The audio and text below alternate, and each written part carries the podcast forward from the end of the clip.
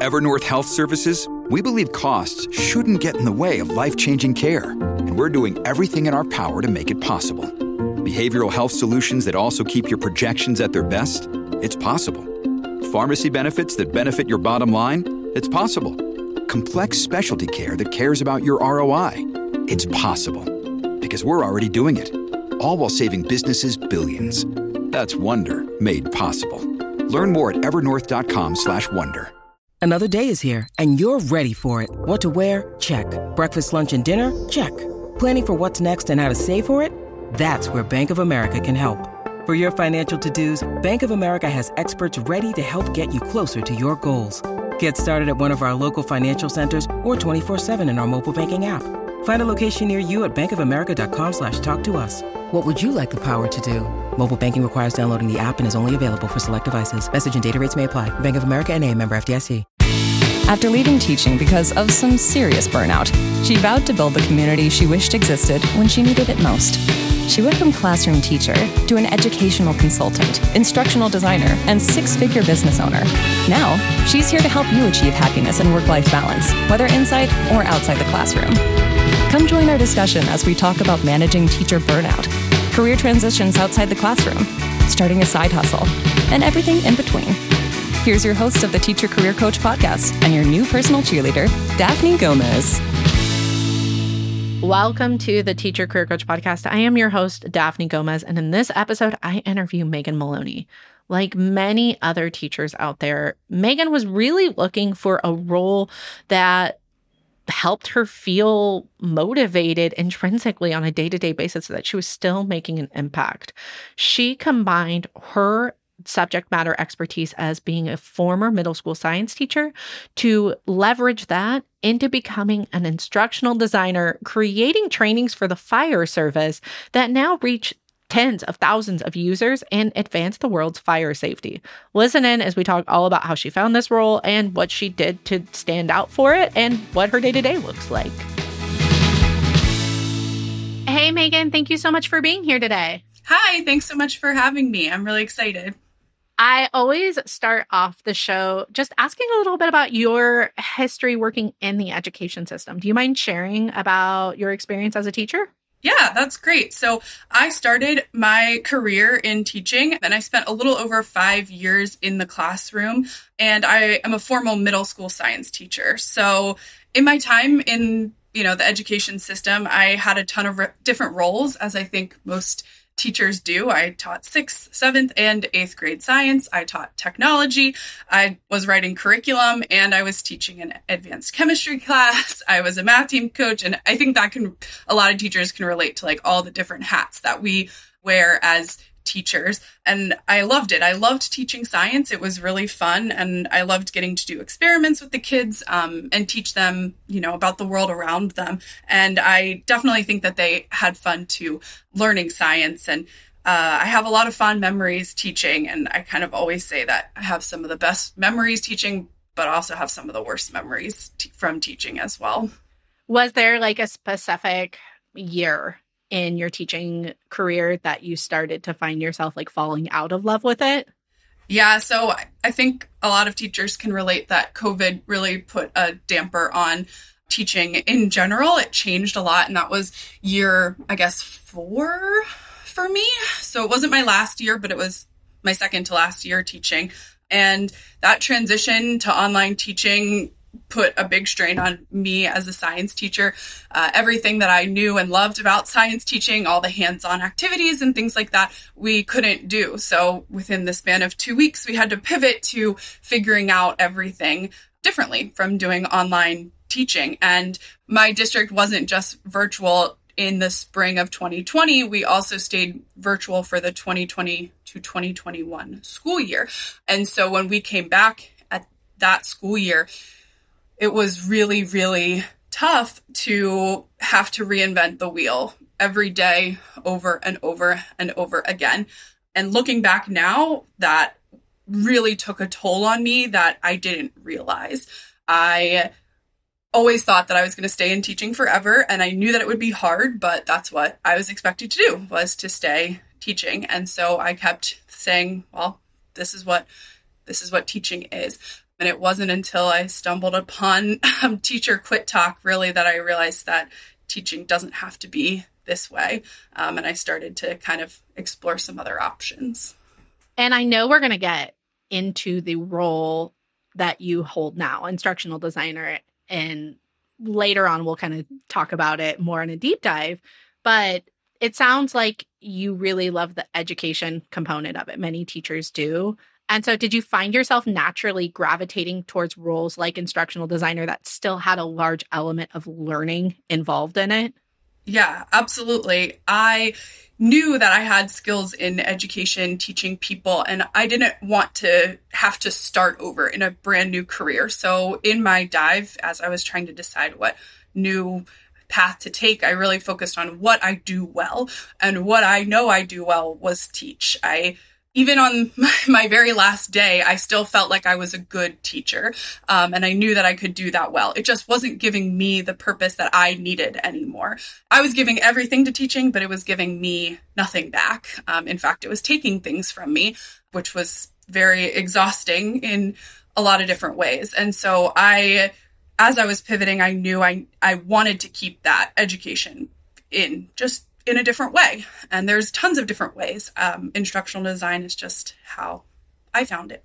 Yeah, I agree. There are so many different ways that you can still incorporate teaching into whatever you're doing. Customer success managers help people understand what different products are available to them and how to best utilize that product. And that's an element of teaching.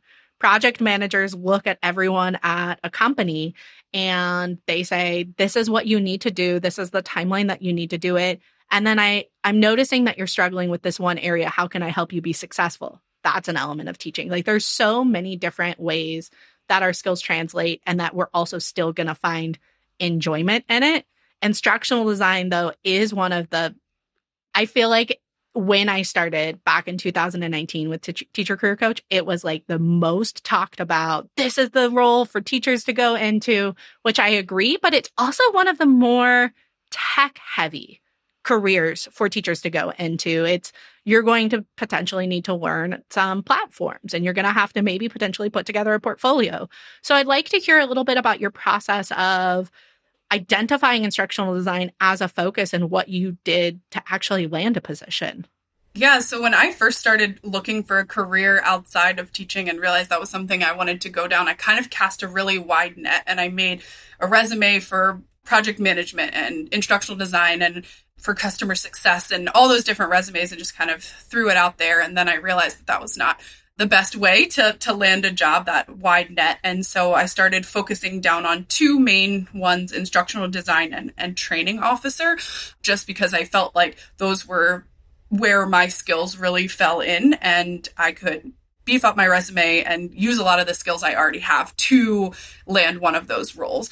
And so i did notice that a lot of times the instructional design positions asked for storyline you know certifications and things like that. And so i started to get into that a little bit but the position that i ended up landing really focused more on my ability to translate this, the heavy scientific topics into meaningful learning for our audience, which is the fire service.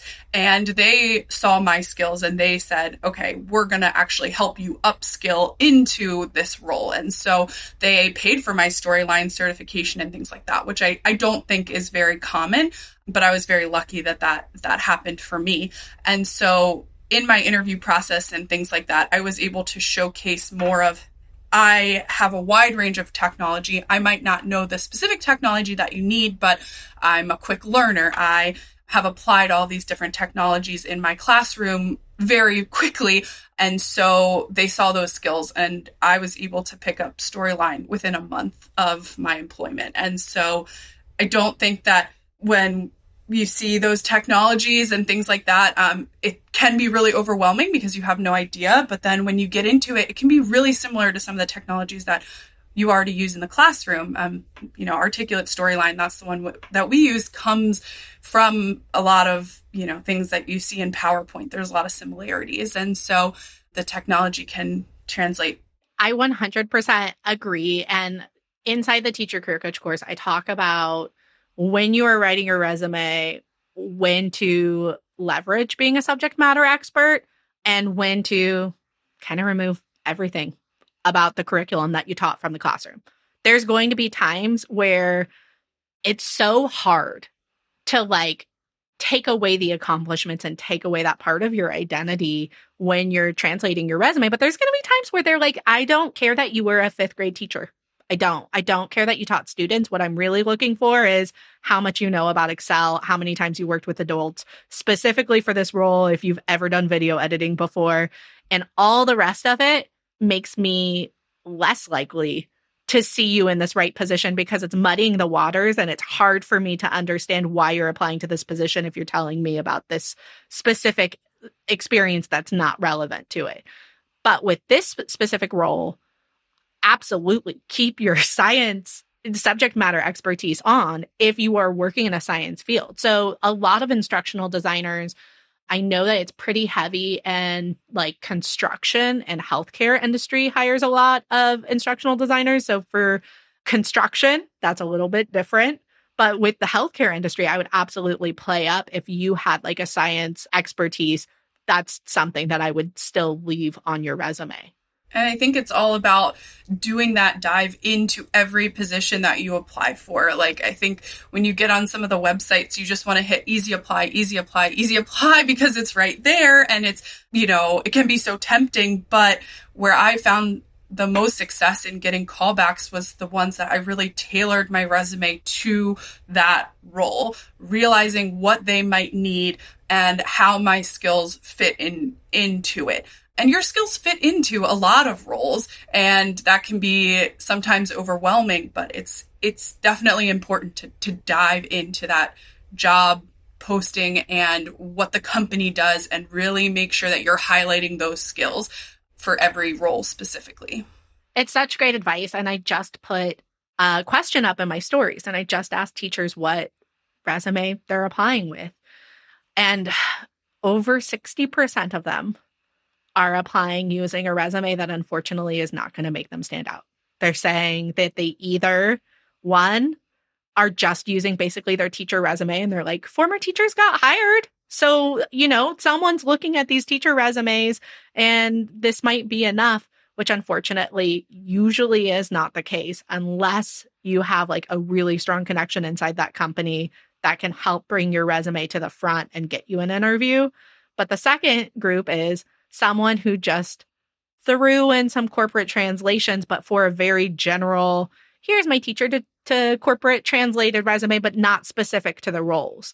It's really important for anyone who's listening to this to make sure to identify what the company's really looking for. We have other podcast episodes where we talk about resumes. Go back and listen to those episodes to get a deep dive into that. But I want to talk a little bit more about your interview process. Did you interview for any other instructional design roles prior to this one? So I didn't interview for any other instructional design roles. I did interview for a few training officer roles because I was going down both paths. I could have seen myself happy in both paths. And ultimately, I'm very happy that I decided to accept the instructional design position over the training officer position. But I did not have the opportunity to interview for any other instructional design positions. About how long were you looking for roles outside of the classroom and actually applying? I would say from the very first application to when I started was about eight months, but to when I really started to listen to the podcasts and and dive in and do what I'm talking about, which is, you know, this comes this advice comes from experience because I failed many times using that resume that's just the teacher resume and things like that to when I started was probably closer to 4 months. So I did see once I really took the time to to do the resume and apply, I did see an increase in you know, people calling me back in HR interviews and things like that.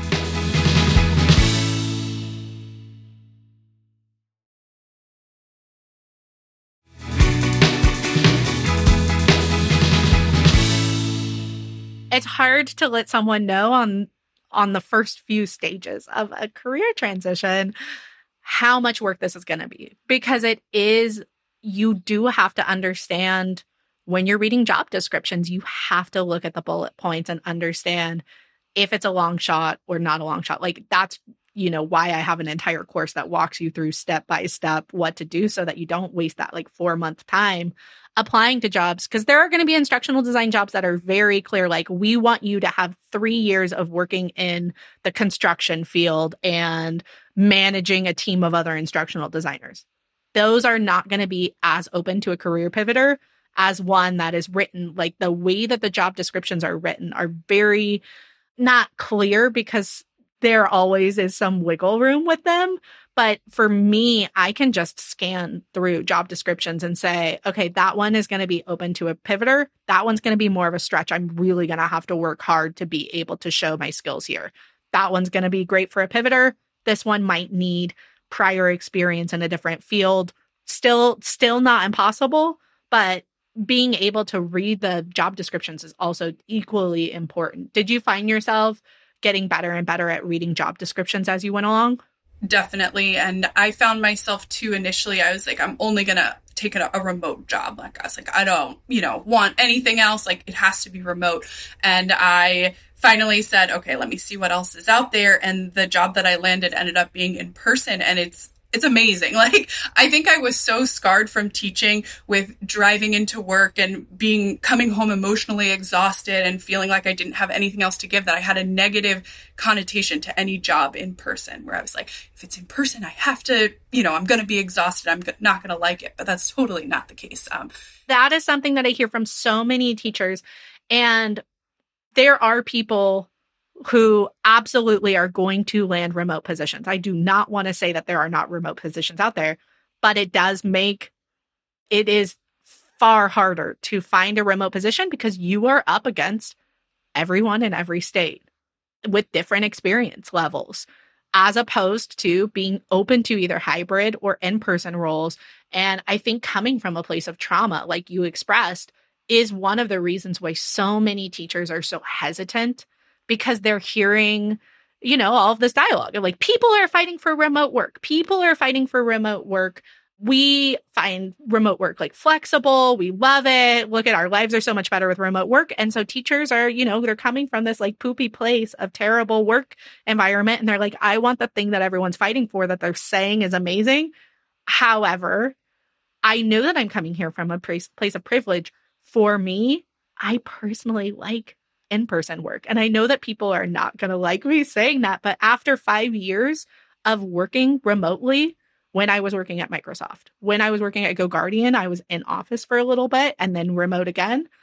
I realized that my work life balance is better when I am actually in an office and I'm able to shut down and go back home. Right now, my my life is blurry it's easy for me to be reachable at any point of the day and for me to accidentally start working at 6.30 or 7 o'clock because it's the same computer that i'm working at in the same room at 1 p.m and so there's pros and cons to both approaches but there's definitely a pro to having less competition especially in a competitive market. So i'd love to talk a little bit more about like how long have you been in this position and what does work life balance look like with being an in-person job Absolutely. I started the role in April, so I've been there just about eight months now. And I definitely walked in on day one feeling those those feels of what's this going to be like? Is this going to be like teaching? And am i going to be still miserable? Am i going to still be exhausted? But i was willing to take the risk. And i can say with full confidence it's not like that at all. I do end up working hybrid now. So I'm three days in the office, one to two days at home, depending on the work week, which is perfect. Um, and I love that. Um, that wasn't something that I originally thought was going to be with the job, but has evolved over time. And my work life balance is, it's nothing compared to teaching. It is, you know, eight to 10 hours a day. I close the computer, I walk away, I open the computer the next day, I do my work, I close the computer, and I walk away. And I don't think I truly realized that until I took a vacation in October and I put on my calendar I was going away. I we left the country, my husband and I, and I didn't get contacted from work once. I didn't worry about what was going on with my sub. I didn't worry about, you know, if I left enough copies or left work or and then I didn't have the anxiety on the plane ride home as to what I was coming home or coming back to school with. And I never even felt like I relaxed in the summer because there was professional development. There was meetings like, you know, at the end of the day, you're anxious for the new school year. And so I don't think it really hit me how much um, better the work life balance is until that where I got to I get to close my computer and walk away. And that's not every day. Of course there's days where things come up, but in general, it's not the norm to feel like you have to work every second of every day. I'm the master of my schedule. I'm the project manager for my project. I know my deadlines, I know my things that need done, and so I decide and I can prioritize it and I can work to get it done when I need to get it done. And that that autonomy is something that you never feel in teaching as well. So when I was thinking about leaving teaching, something that always came through my mind is I I feel like there's a lot of scare tactics in the classroom where people try to scare you into staying. They say, oh, the corporate life's awful. Look at all those people, you know, on the rat race, running the gerbil wheel and stuff like that. And I'm not saying all positions aren't are perfect because of course they're not, but in general, you know, I needed to take a step back and realize that information probably isn't accurate. They're just trying to scare me from leaving. And when I left, it turns out that it's great. It's the complete opposite. There's a term that my therapist shouts at me, and she doesn't shout, she's the kindest person, but there's a term that she uses, and it's black and white thinking patterns. And it's when you're coming from a place of high stress, you're only looking for what is confirming it's okay for you to stay in, you know, this unhappy position, you're only looking for the negatives of like, this is going to fail. Why am I going to keep doing this? Or once I do it, I'm also going to be miserable. But like, what if it's a lot better? What if it works better for you? Like, if your brain is not naturally allowing you to have what if good things happen, it is coming from, you know, a place of high stress. It's people who are really, really struggling right now, their brains are kind of playing tricks on them. It does not mean that it's a perfect fit for every single person to leave. It does not mean that it's a perfect fit for people to be in an office environment. There are people who would absolutely hate instructional design because instructional design can be somewhat isolating. And they would realize at the end that they actually really want to talk to people for half of their day. That's the like part of teaching that they enjoy. And then there are other people who are going to get training positions where they talk to people all day where they're going to say, oh, shoot, I think I want some alone time. I might like something else. But it just is very much dependent on like what level of burnout you are coming from. Like I was probably at like a two or a three on the happiness out of a scale of 10. A four would have been a freaking win for me. You know, like a five would have been a good win for me. Working anyway t- towards a 10, but I don't think staying in teaching was going to ever get me there. And so that's like such a personal decision, but it's important to really look at that. Did you find yourself talking to yourself in a negative or a positive way during the transition process? Well, I was dealing with a lot of different things um, during my transition process because when I first expressed that I might want to leave, I wasn't really met with too many like yeah you should do it. Like it was a lot of you shouldn't do that. Like you're such a great teacher. Like the kids need you. The kids this and and so much teacher guilt that i was both trying to work through that guilt because i and i do stand by this like i, I was a good teacher but i was miserable. I was leaving work crying coming home work crying completely numb to like everything outside of just everything. It was it was an awful experience for me at the end. And so working through all of those emotions was very very tough and then on top of that trying to prioritize like coming home feeling numb but then knowing I need to get out and putting in all the work to get out that was just like a really hard time and I in my life and so I I I felt myself trying really hard to say Megan you got this like Megan, you can do this. Megan, you can. But it was hard when you're the only one telling yourself that. I do have some very trusted friends and support systems and a therapist um, as well that like really helped me see that. But it's tough like when you're hearing it from people at work and from society to be fair and your administration that you know you're going to be making the biggest mistake of your life if you leave teaching.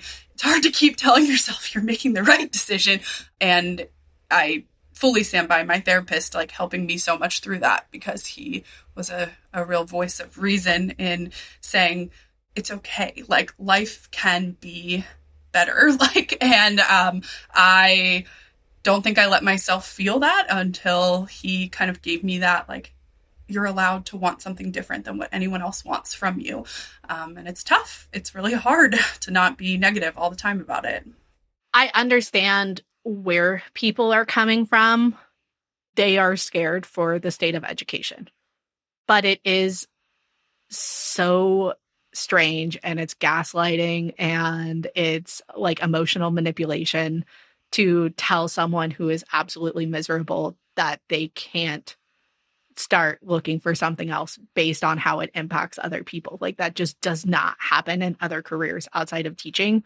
Kudos to you for continuing to do the work and pushing yourself through because not everybody is able to overcome that really very real emotional barrier that like society puts up for teachers who are trying to leave I want to go a little bit more into instructional design and like the technical aspects of like what is it that you do? What does the day to day look like for you? So I work for a nonprofit who focuses on fire safety, um, and so we take our researchers research that they do and we translate it into online trainings for the fire service. So that's kind of like the big picture of what I do. I, you know, take scientific topics and turn them into trainings for online. But with that comes totally different things every single day.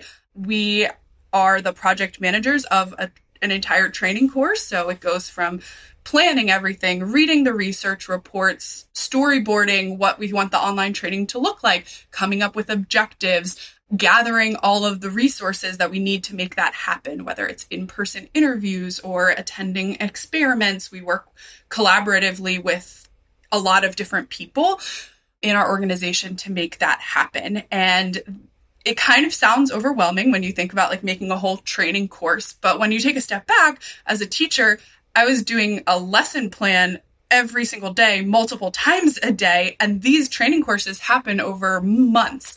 And so it really, I think about it as like a teacher's role spread out over a long periods of time. And so there are a lot of days where I'm just building things in Storyline, um, which is the course authoring tool that we use. I think of it more like Google Slides. It's like your way of presenting the information, but much prettier.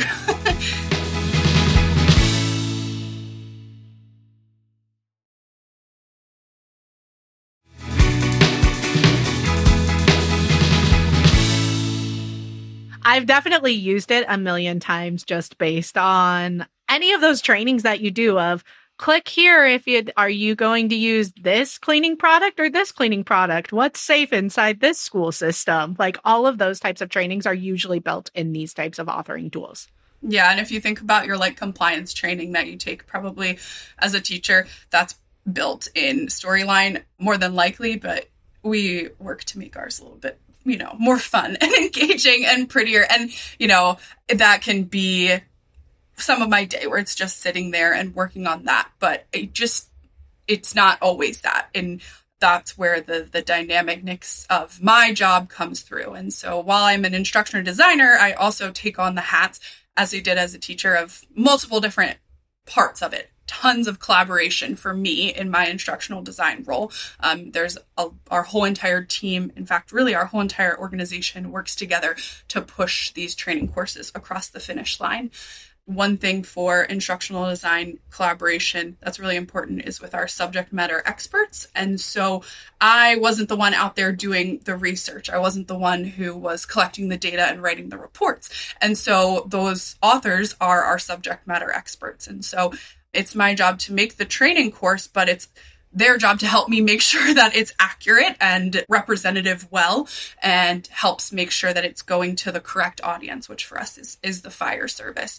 And so for some people i know instructional design can be a lot of working and just working on storyline but for me in my role it's it's everything. It's collaboration it's work it's project management and it, it encompasses all of that one of the more intimidating things that i feel happens, especially when you're looking for instructional design or even like corporate training roles. And I feel like everybody gets imposter syndrome about is like, oh, this is a corporate training position, but for like a law firm or for like the healthcare industry. And I have no experience. I can't do a training on something I don't understand. But what I found with my own training experience and instructional design experience after the classroom is you have a lot of time to learn and it's a single subject. Like I was a fifth grade teacher, so I taught, I don't know, I can't even remember. It feels like it was so long ago now, but like six different lessons of different subjects every single day, where this is one subject that you're going to really dive into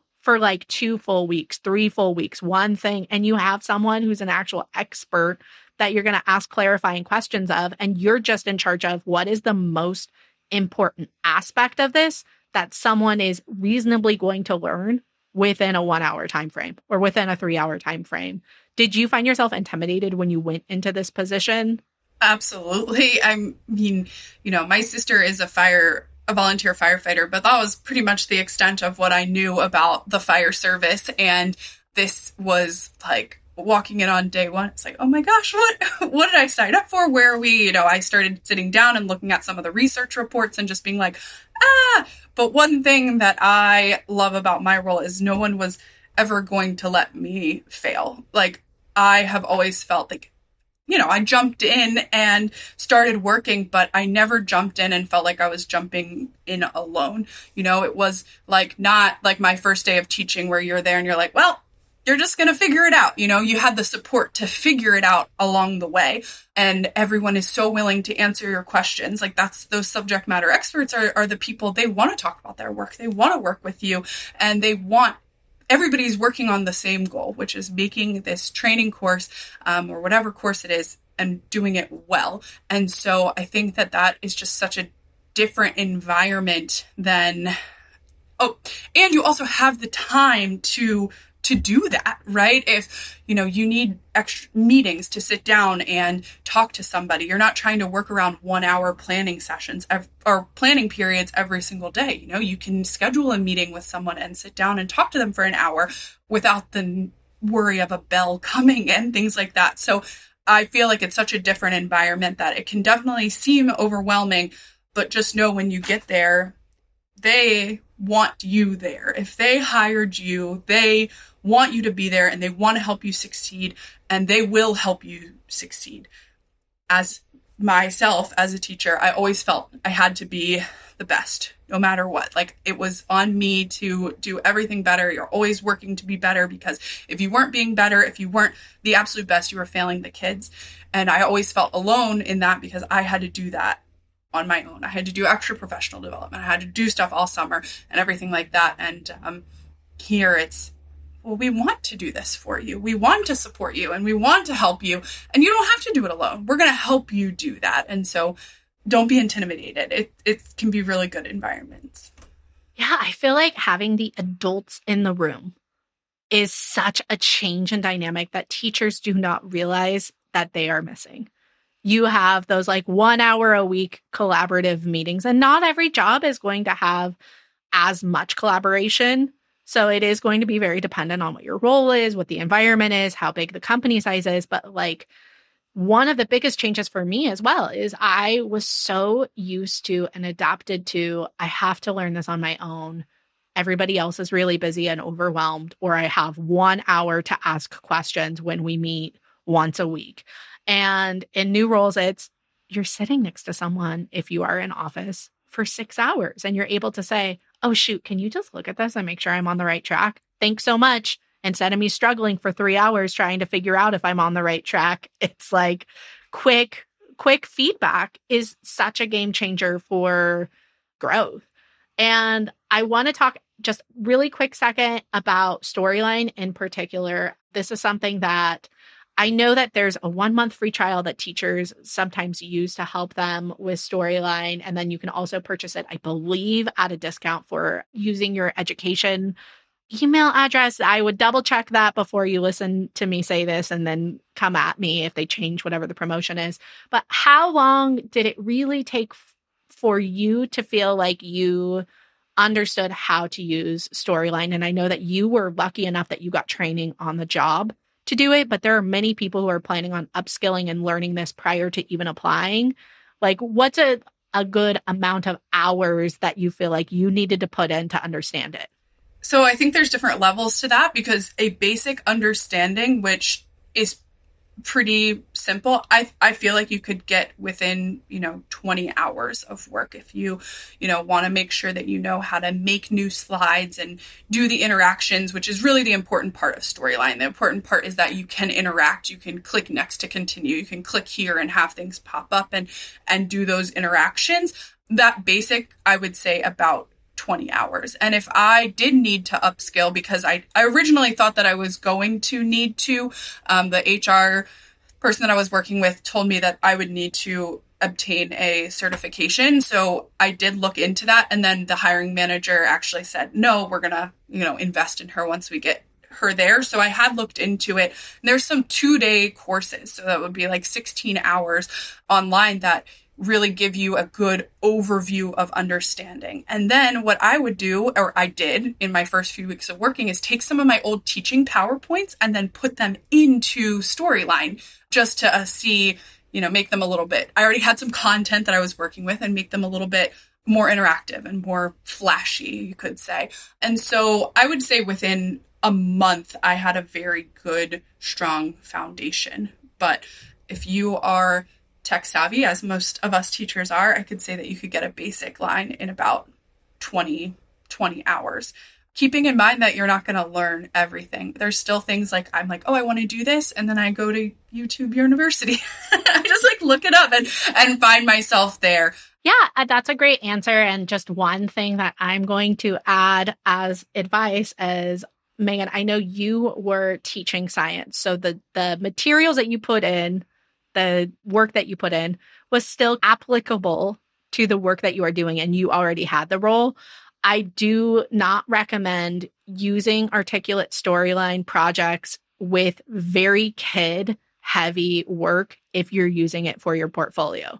Making tweaks to it of whatever you're putting in of making it more specific to an adult learner audience so that the hiring managers can see you in that role and not specific to children. Because that is one of the hurdles that you're going to have to overcome. So you don't want to necessarily just do a lesson for third graders but in articulate storyline.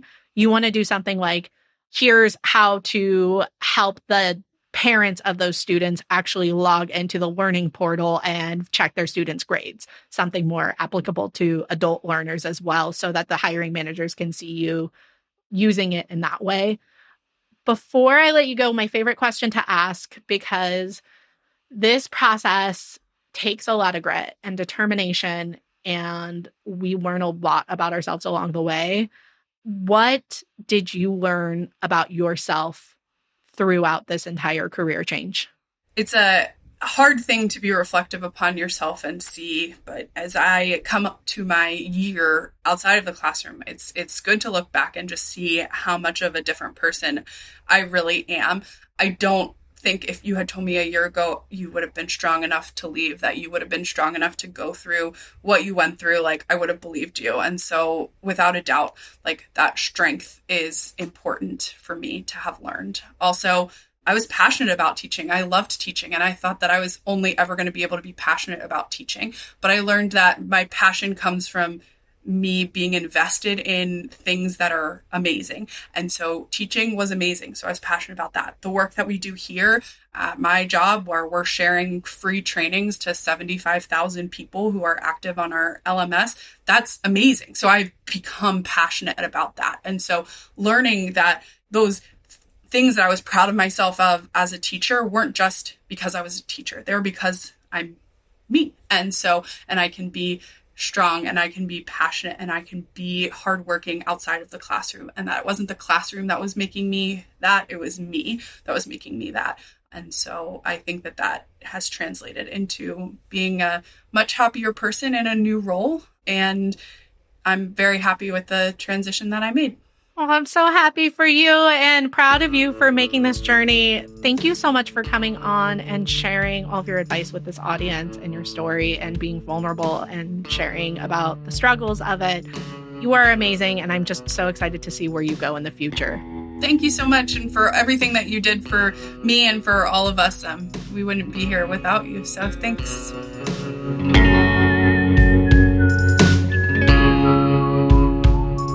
I want to give a huge thank you to Megan for sharing her story and all of her advice with this audience. If you have not gone back to episode nine of the Teacher Career Coach podcast, we also do a deep dive into what is instructional design. So that would be a great episode for you to listen to, in addition to episode 17, where I share my own personal story of leaving the classroom and having an instructional design position as well. Thank you so much for being a listener. And if you are still struggling with figuring out the next role for you outside of the classroom, please make sure to take our free quiz at teachercareercoach.com forward slash quiz.